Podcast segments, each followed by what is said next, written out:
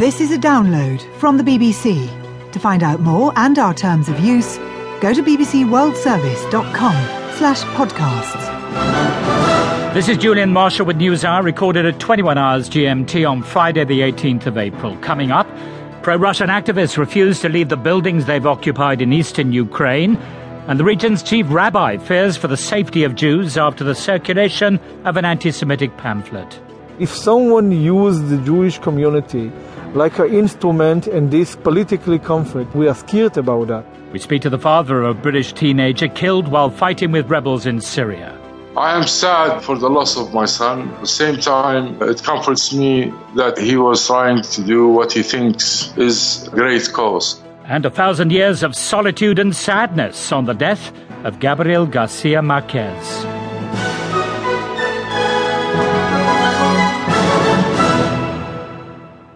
In about uh, 50 minutes' time, we'll hear a report from Newshour's Lyse Doucet in Syria as the country's besieged Christian population try to celebrate Easter. I was in the courtyard. I was with my friend near the stairs of the teachers.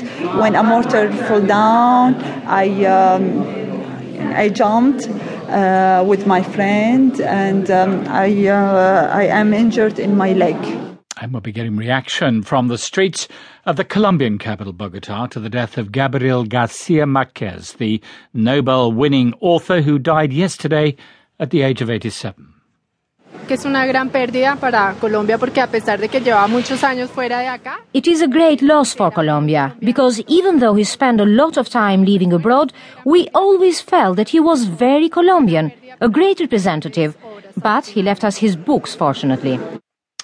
But uh, we go first to Ukraine, where the um, agreement reached in Geneva yesterday uh, seems uh, to be unraveling. The um, uh, Ukrainian interim government seems uh, prepared to um, uh, honour the agreement, and the acting president has called for national unity and uh, promised to give uh, greater autonomy to the regions and to guarantee the use of Russia as an official language.